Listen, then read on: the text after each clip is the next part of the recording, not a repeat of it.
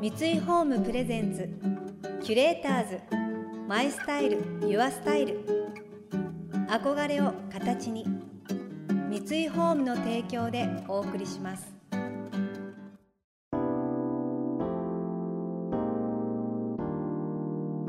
溢れる情報の中で確かな審美眼を持つキュレーターたちがランデブー。今日のキュレーターズは渡つぐみです。アリコです。想像力を刺激する異なる二人のケミストリー。三井ホームプレゼンツキュレーターズ。マイスタイルユアスタイル。ナビゲーターは田中れなです。今日のキュレーターズはスタイリストの渡つぐみさんとライターでエディターの有子さんです。渡さんはフェミニンな中にもモードとエッジを感じさせるスタイリングに定評がありドラマ「逃げるは恥だが役に立つ」では新垣結衣さん演じる森山みくりのスタイリングを担当したことでも話題となりました。一方インスタグラムに投稿するセンスあふれる料理の写真が話題を呼びレシピ本も出版されている有子さん。普段は CLASSY. や VERY などのファッション誌の紙面作りに携わっています。先週は有子さんのこだわりのロケ地選びのお話もありましたが実は有子さんと一緒に現場で働くスタッフがいつも楽しみにしていることがあるようです。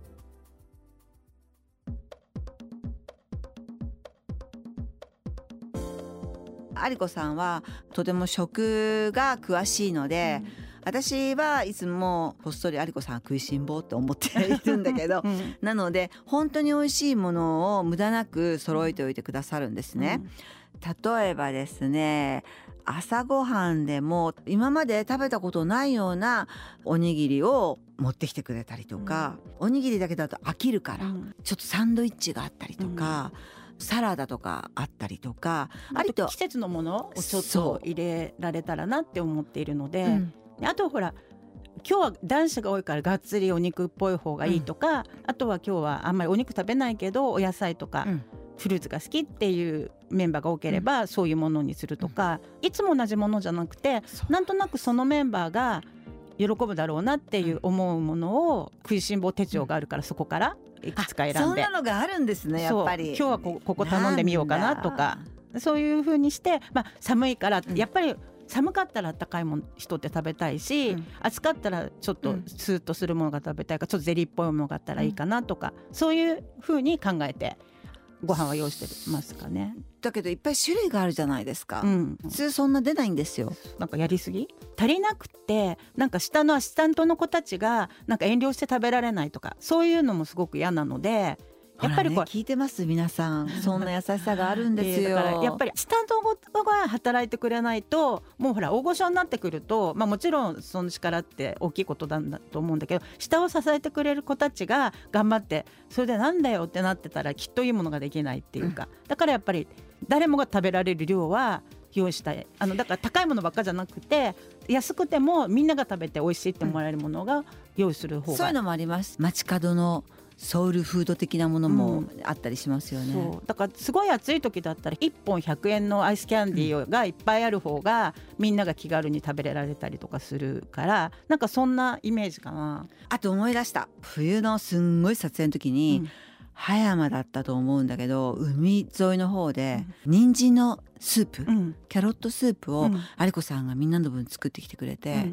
わざわざオリーブオイルまで持ってきてて、うん、カップに入れた後ダメよダメまだ飲んじゃそこにオリーブオイル垂らさなきゃって言って 垂らして振る舞っていたの。あれが忘れられないな、うん、で真似したんですもん、えー、嬉しい。どうやって作るのって言って、うん、であの有子さんの本買って すいません。であの人参のあのスープを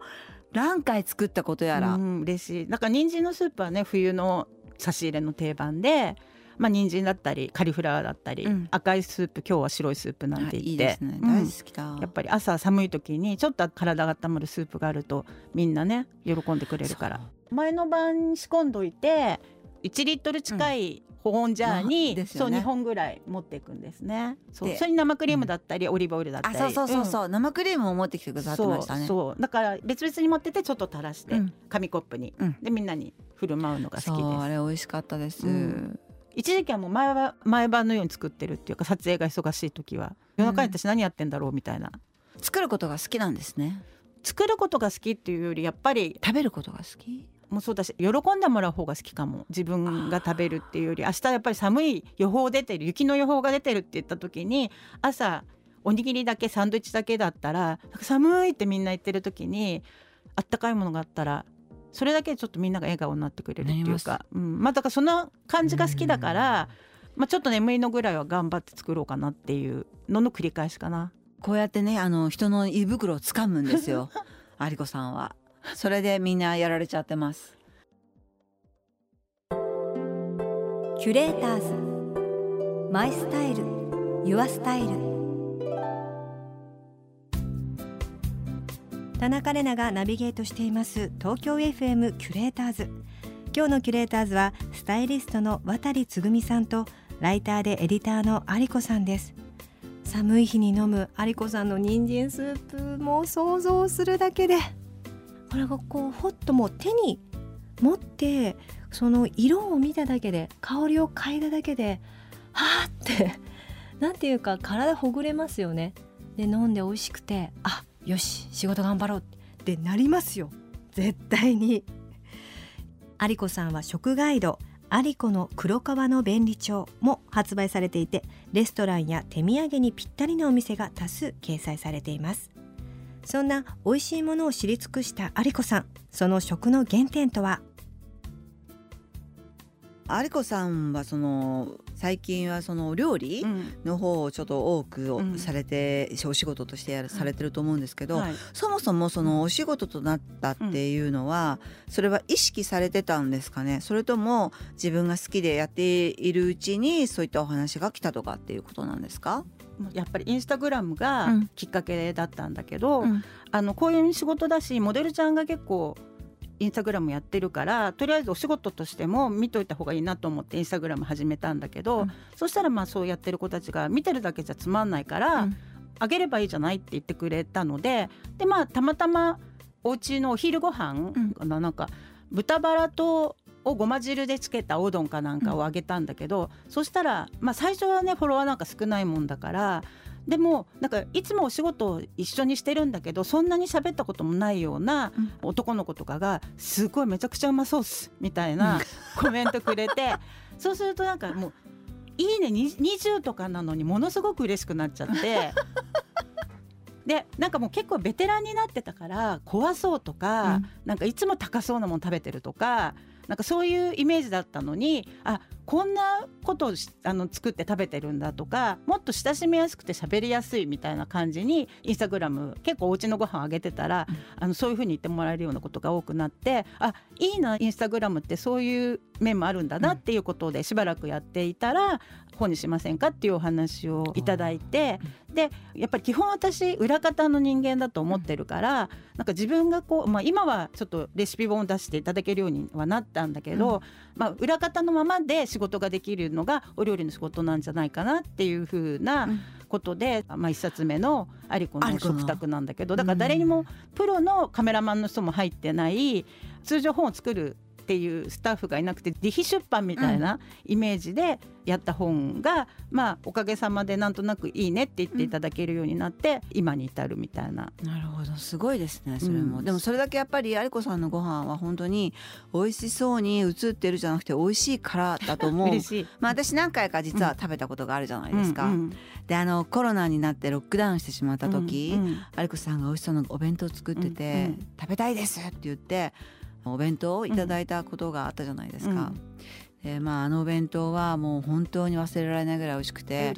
数々のいろんなお弁当を食べたけど、うんあれが一番美味しくて、うんうちの夫もうんもう感動してて、私何回も「お前これ作れるか?」ってお願いだから有子さんにこのレンコンの甘酢漬けとみょうがの甘酢漬け、これだけは絶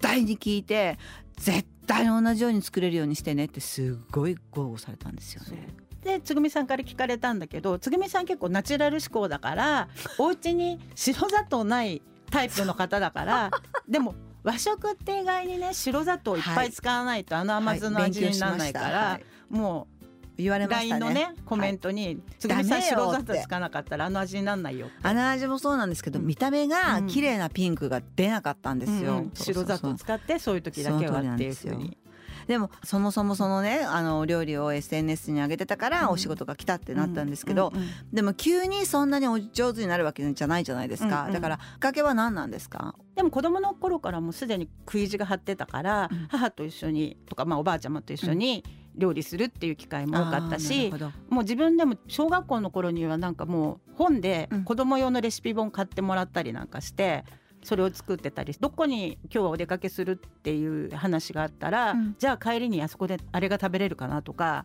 一人で目論んでたりとかしてたのであそれってありこさん撮影の時と一緒ですよ。撮影の皆さん聞いてください。あの撮影にロケに行くと、うん、どうしてここの撮影なんだろうとか思うとここに来たからには帰りに梨園に寄っていけるでしょって。だから梨園でご飯食べていきましょうねって。で朝早くてもちょっと我慢してねお昼に終わるようにしてお昼で食べて帰りましょうねって言ってくれてああなるほど。さすがありこさんって よく思ったんですけどそういうのは小さいうちからもうそうかも。ね、うん、食いしん坊だったかもしれない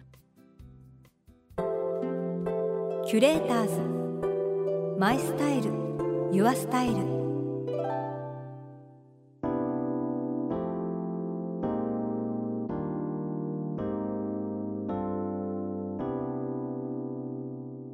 田中れながナビゲートしてきました。三井ホームプレゼンツ。キュレーターズ。マイスタイル。ユアスタイル。今日のキュレーターズはスタイリストの渡つぐみさんとライターでエディターの有子さんとのお話をお届けしました。えー、有子さんのインスタグラム見てもうね食べたい食べたい食べたいってなっちゃうんですけど、まあ、和食なので気楽にちょっと自分でもやってみようかなっていう思うものもたくさんそして私はもう影響を受けて朝食事をたくさんのお出汁とそれから余り物のお野菜をえー、ジップロックに入れてるのでそれをそのままもう切ったものを入れてるのでもうそのままバーッとフライパンに入れて炒めてみりんと黒糖を入れてそれから卵とじで閉じてごまを ザーッと上にかけてあなんか雰囲気出たなと思って玄米と一緒に食べてきました。なんかそうやって身近なものでちょっとした手を加えるだけでなんかアリコ料理に近くなってくるみたいな。親しみやすいのにおしゃれっていうのがやっぱり憧れますね。この番組では感想やメッセージもお待ちしています。送ってくださった方には月替わりでプレゼントをご用意しています。今月はアジア工房のゴールドラインのフラワーベースです。クリアのソーダガラスに手書きのゴールドラインが映えるフラワーベースでどんな花材とも相性が良く刺すだけで見栄えよく花を生けることができるのが魅力。ややマット感のあるアンティークゴールドは華やかさと洗練された雰囲気を与えてくれます。またインテリアライフスタイルなどあなたの暮らしをより上質にする情報は web マガジンストーリーズのエアリーライフに掲載しています。今月のリコメンドトピックは自分レッスンを見つけるインテリアセレクションです。詳しくは番組のホームページをご覧ください。来週も引き続き渡さんと有子さんをお迎えして服選びが楽しくなる秘訣をお聞きしていきます。それでは素敵な週末をお過ごしください。田中れなでした。三井ホームプレゼンツキュレーターズマイスタイルユアスタイル。憧れを形に三井ホームの提供でお送りしました。